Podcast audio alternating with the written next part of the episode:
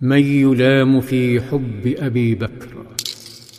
تأمل أبو بكر هذا الطيف الذي يتسلق الجبل نحوهما فإذا هو ابنه عبد الله.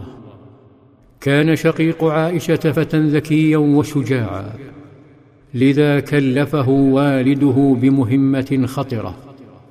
هي رصد حركة طواغيت قريش وما يصدر عنهم. ثم يتسلل مساء نحو الجبل لتكون أخبارهم بين يدي نبي الله ووالده. فهل يلام صلى الله عليه وسلم في حب صاحب يفديه بكل ما يملك؟ سخر ابنه عينا له على أعدائه وكلف راعي أغنامه ليكون ممونا له وجعل صديقه دليلا لرحلته.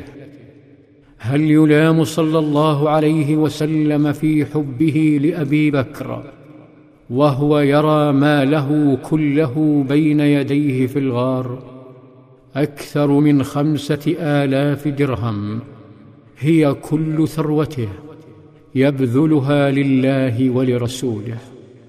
كان والد أبي بكر المعروف بأبي قحافة شيخا قد كف بصره. لكنه كان أدرى الناس بابنه وتضحياته وكرمه.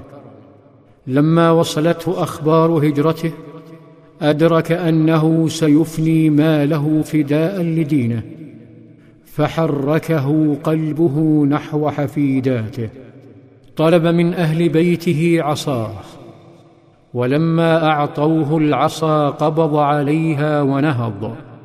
ثم خرج يتوكأ نحو أحفاده. دب الشيخ دبيب القلب الولهان حتى وصل فنادى أهل البيت. فطربت لصوته قلوب حفيداته ورحبن به وأجلسنه. لكن الشيخ ما جاء ليرفه عن نفسه أو يسرد قصص السابقين. جاء ليتفقد حبيباته.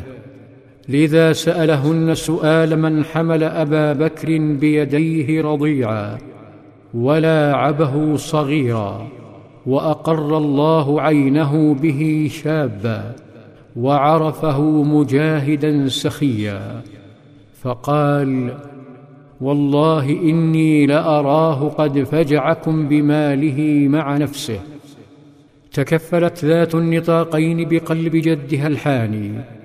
تكفلت الفتاة التي ثقفها القرآن والسنة ورباها أبو بكر فقالت كلا يا أبت إنه قد ترك لنا خيرا كثيرا لم تقل مالا قالت خيرا كثيرا. ثم قامت وخرجت فالتقطت احجارا. فوضعتها في كوه الجدار التي كان أبو بكر يضع ماله فيها وغطتها بقماش غليظ ثم عادت إلى جدها وأخذت بيده برفق ليقوم معها ويتأكد بنفسه. ولما أوقفته أمام الكوه مررت كفه على قطعة القماش فابتهج وقال لا بأس. إن كان قد ترك لكم هذا فقد أحسن. وفي هذا لكم بلاغ. ثم ودعهن وانصرف مطمئن القلب. أما أسماء فكانت تقول لمن حولها والله ما ترك لنا والدي شيئا ولكني أردت أن أسكن الشيخ. لا يلام صلى الله عليه وسلم في حب هذا الحب حين يقول إن الله بعثني إليكم فقلتم كذبت وقال أبو بكر صدق وواساني بنفسه وماله فهل أنتم تاركوا لي صاحبي؟ في ظلال في ظلال السيرة.